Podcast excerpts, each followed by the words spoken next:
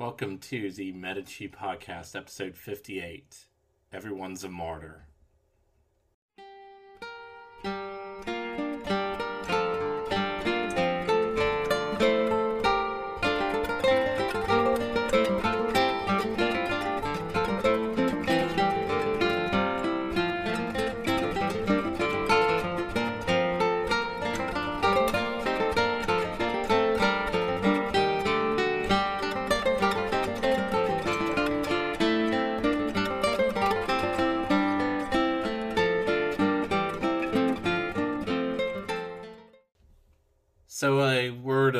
Warning the French Wars of Religion are one of the most complicated events in the history of Europe, if not the history of the world.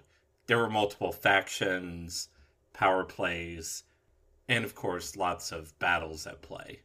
Also, something I should have noted in the last episode is that historians don't even agree about when the wars started. Although the majority do agree that it began with the massacre of Wassy. So while it's hard to avoid a narrative involving the wars, because, well, Catherine de' Medici ruled France for most of the war's duration, and her most notorious act as queen is directly related to the wars, I'm going to try to simplify things and leave out detailed descriptions of certain phases of the war and certain players and events since you're listening to the Medici podcast and not the French history or Reformation podcast or a war history podcast, I doubt this makes you too unhappy.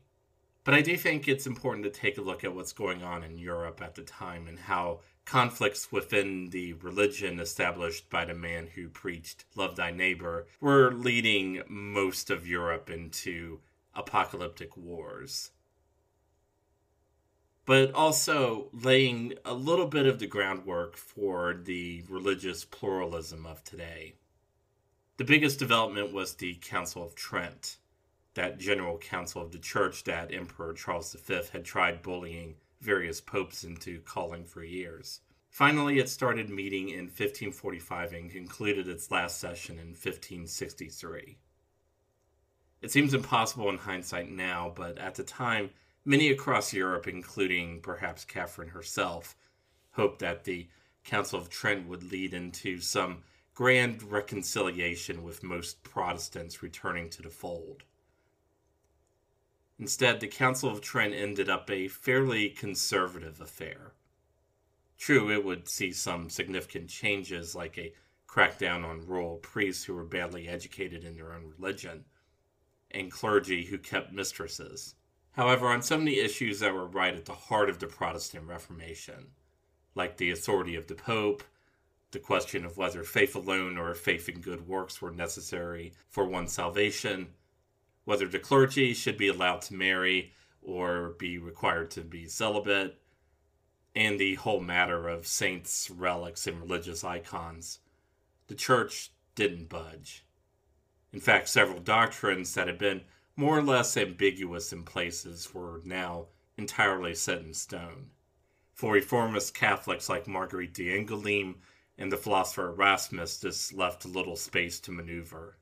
If anything, it just set solid boundaries between Catholicism and Protestantism for the first time. Even a religious hardliner like Charles V, who was, if nothing else, a political pragmatist first and foremost, was appalled at how quickly and thoroughly Council locked down any real chance of any doctrinal concession to the Protestants. Meanwhile, in England, the new Queen Elizabeth I forged her own way. She was a political survivor in the truest sense.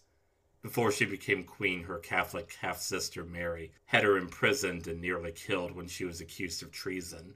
Her approach to religion was just as savvy and cautious the new Church of England would adopt some of the key doctrinal points shared by many Protestant sects, but it also mirrored the Catholic Church in its hierarchy, calendar of saints, and use of icons.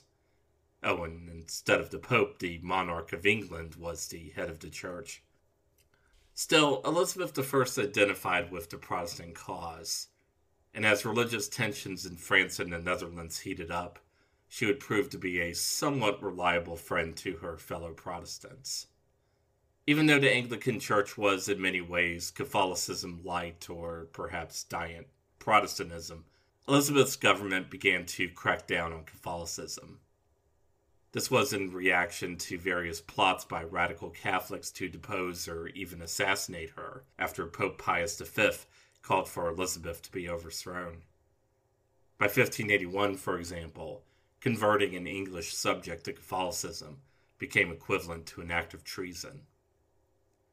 Just to the north, Mary, Queen of Scots, had sailed back to Scotland in the fall of 1561 not the religious fanatic as portrayed in the TV series The Serpent Queen. Mary instead adopted Catherine de' Medici's own policy of trying to find peace and reconciliation.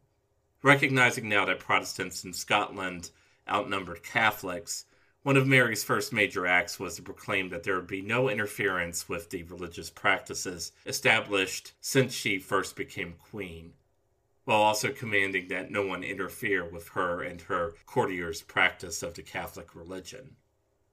Sadly, even that would prove too much for the Protestant hardliners in Scotland to stomach. And in the years to come, Mary Queen of Scots would prove far less wily than her cousin Queen Elizabeth or her former mother in law. In fact, she would have been better off staying in her estates in France leaving Scotland to be ruled by a series of Protestant regents. But that's another story. Now let's jump far to the east. The Principality of Transylvania found itself with a religiously diverse population. But since it was on the cusp of a total invasion by either the Austrian Habsburgs or the Ottoman Empire, it didn't have the luxury of religious persecution.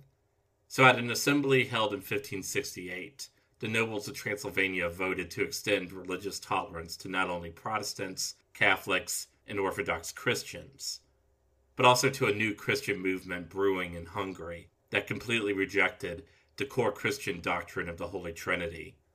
Near Transylvania, the Polish Lithuanian Commonwealth, on top of holding the largest Jewish community in Europe, had also become a haven for German Protestants and religious radicals fleeing persecution in neighboring Russia. Near Transylvania, the Polish Lithuanian Commonwealth, on top of holding the largest Jewish community in Europe, had also become a haven for German Protestants and religious radicals fleeing persecution in neighboring Russia. After a half hearted and mostly ignored attempt to persecute Protestants by his predecessor, since he came to the throne in 1548, King Sigismund II of the Commonwealth encouraged a degree of official religious tolerance that had been unknown to all of Western Europe. But the one event that would prove the most consequential for France and Catherine herself was the Eighty Years' War, also known as the Dutch Revolt. Like the French Wars of Religion, the event is unfathomably complicated, with historians debating over when the revolt began. In any case, it was actually begun by both Protestants and Catholics. King Philip II of Spain had gotten used to treating the Netherlands like a child actor's parents would treat their kid's bank account. As the Spanish Empire's economy struggled so badly, Philip would default on his loans no less than four times over the course of his reign. He raised exorbitant taxes on the Dutch and trampled over cities and towns' rights and privileges that had been in place since the days of the Dukes of Burgundy. The rebellion that followed quickly took on a Protestant characteristic, especially in response to the harsh religious persecution that had been a characteristic of Charles V's and Philip's reigns. Finally, in the Holy Roman Empire itself, after a series of clashes with the Protestant princes of Germany, even Emperor Charles V had to compromise. In 1555, the Diet of Augsburg established a new political principle, cuius regio eius religio, whose realm their religion, meaning the religion of whoever ruled a principality, the inhabitants were expected to follow that religion or leave.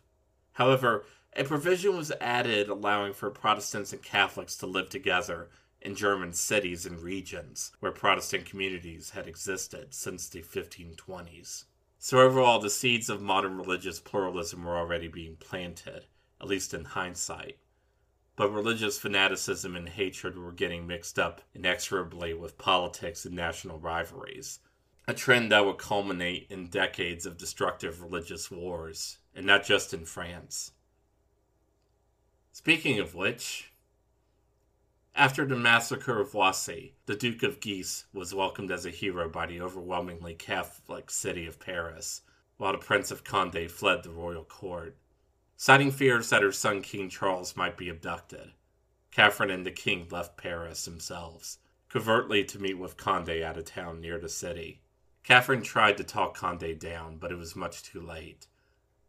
The provincial nobility and local magistrates had been preparing and recruiting militias for this very moment. At the same time, there had been peasant revolts that only grew worse once word of the massacre of Wassy got out. These revolts were explosions and resentments that had been building up over decades, but attempts by Catholic nobles to persecute Huguenot peasants were the spark. Nonetheless, these revolts tended to involve both Protestant and Catholic peasants, acting out long held frustrations that had nothing much to do with religion.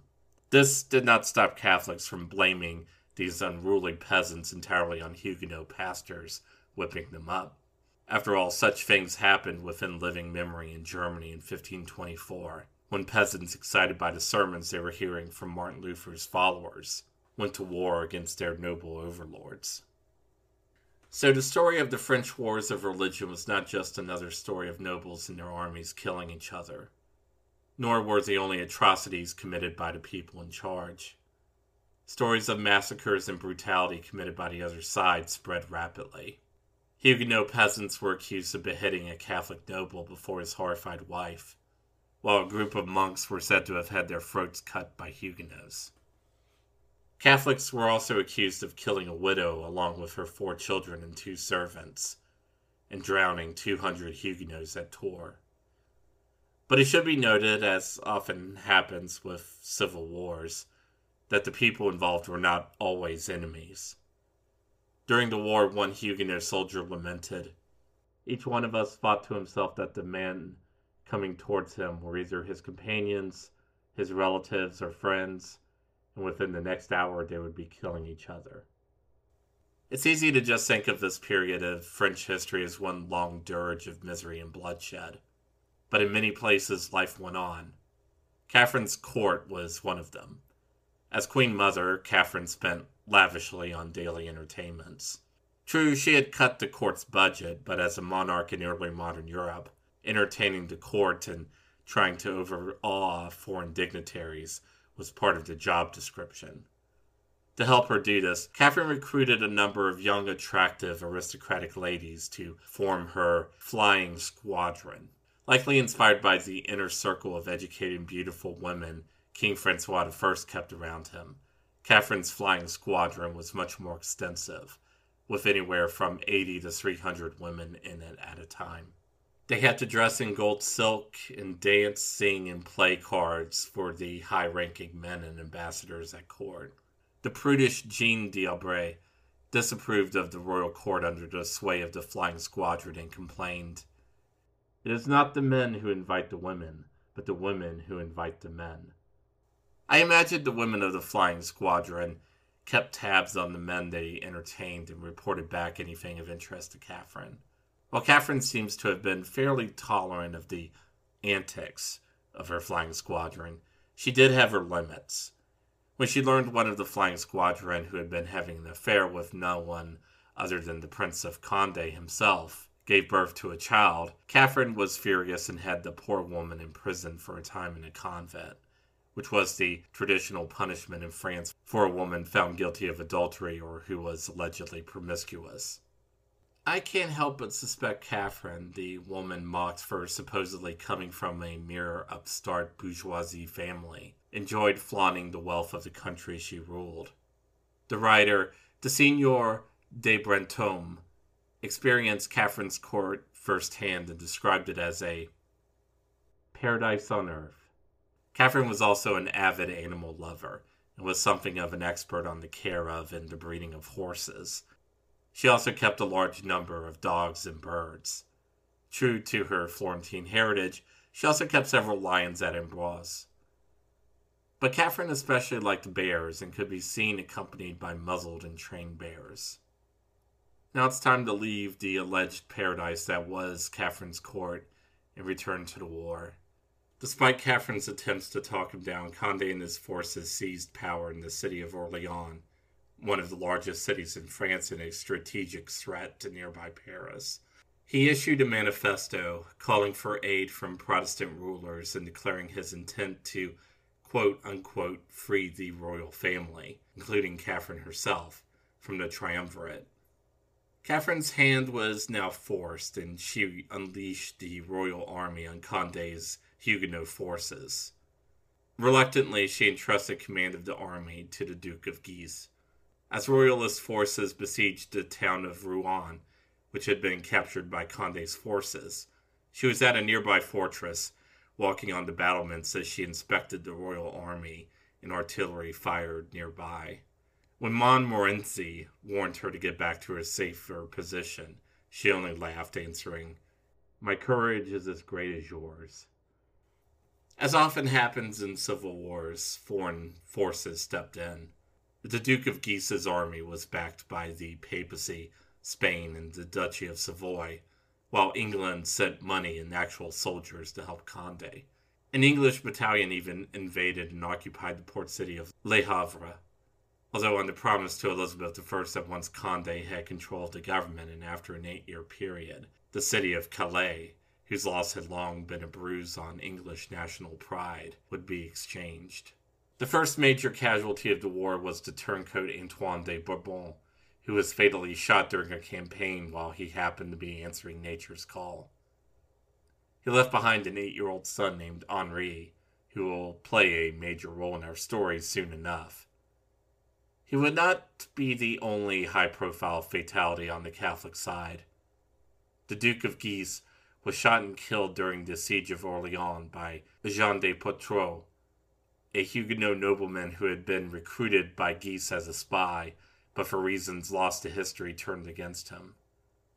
Poltrot shot the Duke while he was inspecting a military camp during the siege of Orleans. Poltrot was promptly executed and his body torn apart by the people of Paris, who were enraged by the death of their hero. Under torture, Poltrot claimed he was following orders from Montmorency's nephew, Admiral Gaspard de Coligny, one of Conde's lieutenants, which Coligny and Poltrot himself before his execution denied. The Guises blamed Coligny, though, and Coligny himself didn't help the case by calling Guise's assassination a blessing for the Huguenots of France. Another suspect was Catherine herself, especially once her black legend grew. She allegedly said, If Monsieur de Guise had perished sooner, peace would have been achieved more quickly. Even if she had said that, and some of the other things attributed to her, it's still not very good proof. The Duke of Guise was succeeded, both as Duke and eventually as a new leader of the Catholics, by his adolescent son, who is also confusingly named Henri for the sake of convenience, I'll just also call him the Duke of Guise. In the end, though, Catherine managed to convince Conde to help her draft a peace treaty. It was issued on March of 1563, a new Edict of Amboise. Protestant worship was now restricted to the suburbs of one town in each district of France, although Protestant nobles and their servants and families were allowed to worship freely on their own estates and an amnesty for any atrocities committed during the war on both sides were allowed. And an amnesty for any atrocities committed during the war on either side was allowed. Unfortunately, the new edict quickly proved unpopular with the general public, who found it too kind to the Huguenots, who dared raise arms against Catholics and the monarchy itself. Town criers who announced the edict and its terms were pelted with mud. Even Huguenots hated it and blamed Conde for shaping the treaty in a way that it actually gave more religious rights to the nobility. It did make sense in a way. Most of the armed support for the Huguenot cause came from the Protestant nobles and magistrates of the provinces. So for Catherine and Conde, this aspect of the edict made it more palpable to the people actually funding the Huguenot resistance but it would also be a public relations disaster. The Catholics of France already tended to view Protestantism as a subversive foreign movement. Now, it was also going to be seen as a destructive fad among out of touch aristocrats. Aware of the edict's unpopularity, Catherine and the king appeared with Conde in public in Paris. The next day, however, his wife was accosted by a mob of Parisians who killed one of her servants, an incident that was an ominous sign of things still to come. The Parliament of Paris and all eight provincial parliaments initially refused to register the Edict of Amboise. The Parliament of Paris eventually complied, but only after attaching a number of complaints to the official registration of the edict, and an amendment that kept the edict from taking full effect until the king reached his majority. Still, Catherine refused to back down. Before the Parliament of Rouen, she both had a lit de justice ceremony and had Charles, who had just turned 14, declared of age. Although she would not relinquish her control over the state, she did write a document with guidelines for the king. She advised Charles to make himself accessible to the nobles at court and the general public at events, to deal with administrative matters quickly while keeping a watchful eye against corruption, and to maintain a daily routine. As usual, Catherine liked to impress upon her sons examples of past kings.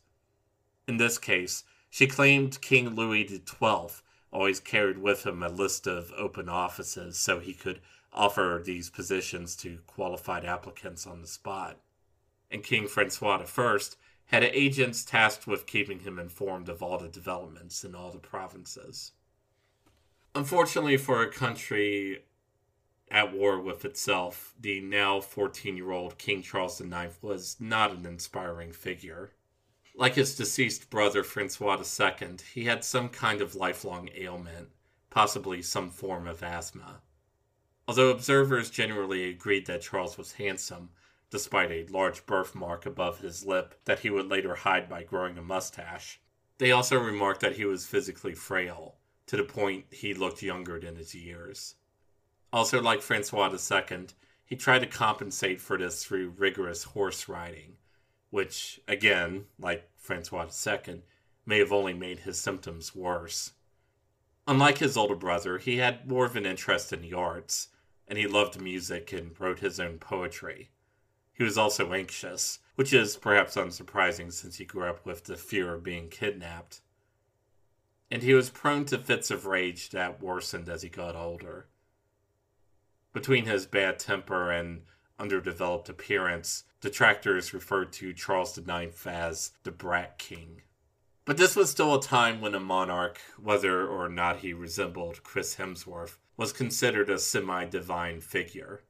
The very body of a monarch had symbolic power, and as I covered before in France, the king could force his subjects into compliance. So Catherine decided to take an extended tour of France, which she called Le Grand Voyage de France. This wasn't too unusual for a time when, even though all kingdoms had capital cities at this time, monarchs were still mostly mobile, having to travel through their domains.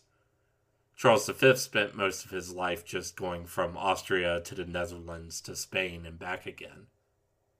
But Catherine decided this vacation would be a bit more elaborate than the usual travels a king took in their kingdom. Charles and the entire royal court would journey to every corner of France. This would give Catherine a chance to use Charles to cow the remaining parliaments that still refused to register the Edict of Amboise. Also, by showing off the king to provincial nobles and other local elites, Catherine hoped to inspire more loyalty. This grand voyage would last for two years, from January 1564 to May 1566. Coming along for the trip were the entire royal family, members of the Privy Council, foreign ambassadors, and thousands of courtiers and their servants, families, entertainers, and soldiers. Knowing that at one point in their trip they were going to be close to the Spanish border, Catherine wrote to King Philip of Spain and her daughter Elizabeth, asking if they could meet. Philip refused on the excuse that two monarchs meeting went against custom. Never mind, that's exactly what Henry VIII and Francois I did. Likely Philip's real motive was anger over the Edict of Amboise. However, he would let Elizabeth visit her mother. Catherine was so pleased when she learned this that she erupted into laughter and then started crying. Unfortunately, their actual reunion at the Bidassoa River on the border was strained. Elizabeth had adapted many of her husband's views and had also taken on the more formal and cool ways of the Spanish court. How Spanish you have become, my daughter, Catherine disapprovingly remarked after her own daughter lectured her on how she should persecute the Protestants more. Also at the meeting was Philip's right hand man, Fernando Alvarez, the Duke of Alba. He flatly rejected all of Catherine's proposals for another marriage alliance between Spain and France. But what really enraged Catherine was Alba's not so subtle hints that unless she handled the Protestant problem, Spain might intervene militarily. Nor did Catherine have much luck with a prominent Huguenot, in this case Jeanne d'Albret. When Catherine met with Jeanne, she refused to Catherine's pleas that she ease up on the mistreatment of Catholics within her own territory. Without getting the necessary permission from the king, Jeanne left the court for her own lands in Navarre and southwest France. Jeanne would, no matter what, ensure that Henri, next in line for the throne after Charles and his younger brothers, would be raised a staunch Protestant. The meetings with both Elizabeth and Jeanne ended with nothing accomplished. And Catherine's relationship with the Spanish in particular would only get worse. During the trip at the start of 1566, she heard news concerning a small colony of French Huguenots named after Admiral Coligny, Fort Coligny. Spanish forces in Florida slaughtered everyone at Fort Coligny except a group of survivors who managed to escape. Catherine was so furious to hear the news that, according to the Spanish ambassador, she growled like a lion. Even so, she did not dare make any demands for compensation from Spain. The most she could do was fund the erection of stone pillars, recording the names of those killed. Unfortunately, those pillars have been lost to history. At least there were two achievements during the Grand Voyage. The king made speeches to the parliaments no doubt prepared by Catherine herself, calling them out for their disobedience. This did get the Edict of Amboise fully registered across France. While the court was at Moulins in central France, she held an assembly of notables, a gathering of France's top nobles, clergy, and important city officials, who served as a sort of advisory council. They approved a proposal to enact reforms to deal with issues of local corruption and overlapping and confused jurisdictions. It was far, far from a total reorganization of the government, and most of the proposals could not even go into effect because of the coming resumption of hostilities. But it was a foundation for later attempts to reform the government. By the time the royal court was back in Paris, the civil war was about to break out yet again. In response to the revolt in the Netherlands, King Philip sent the Duke of Alba at the head of an army. The Huguenots dreaded that there was a secret plot for the Duke of Alba to divert his army, to join up with the Duke of Guise's forces, and march on every town in France with a Huguenot majority. Indeed, against Catherine's own wishes, the Cardinal of Lorraine had written to the Duke of Alba with a proposal very similar to that. It didn't help the Huguenot paranoia that Catherine herself had met with the Duke of Alba personally during the Grand Voyage, or that accurate reports of the Duke's brutal persecution of Dutch Protestants reached France. The pressure finally burst when Admiral Coligny and the Prince of Conde attacked Paris itself in a mm. desperate attempt to kidnap King Charles.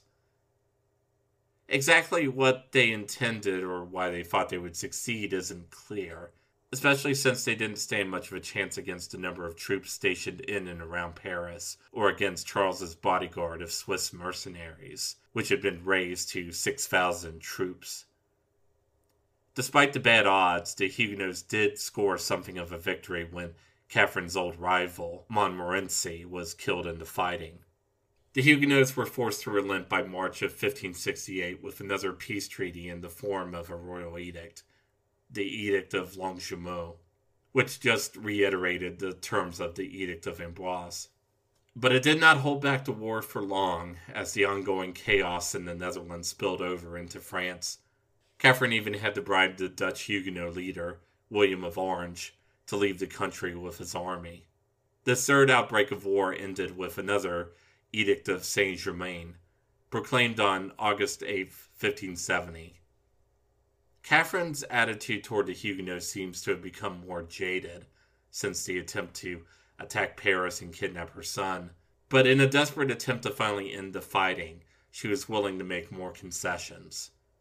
With the 1570 Edict of Saint Germain, Protestants could now freely worship within two designated towns in each of France's 12 administrative regions. They were also allowed to keep control of three southern towns La Rochelle, Cognac, and Montauban, where they had a majority, in which, for the first time, the edict also protected the civil rights of Huguenots, such as the right to hold political offices and the right not to be taxed unfairly. It seemed at the time that after several false starts, a lasting compromise had finally been achieved. But Catherine did not forget that it was the Huguenots, who once seemed so loyal despite the whole heresy thing, had been the ones to raise an army to try to kidnap her son.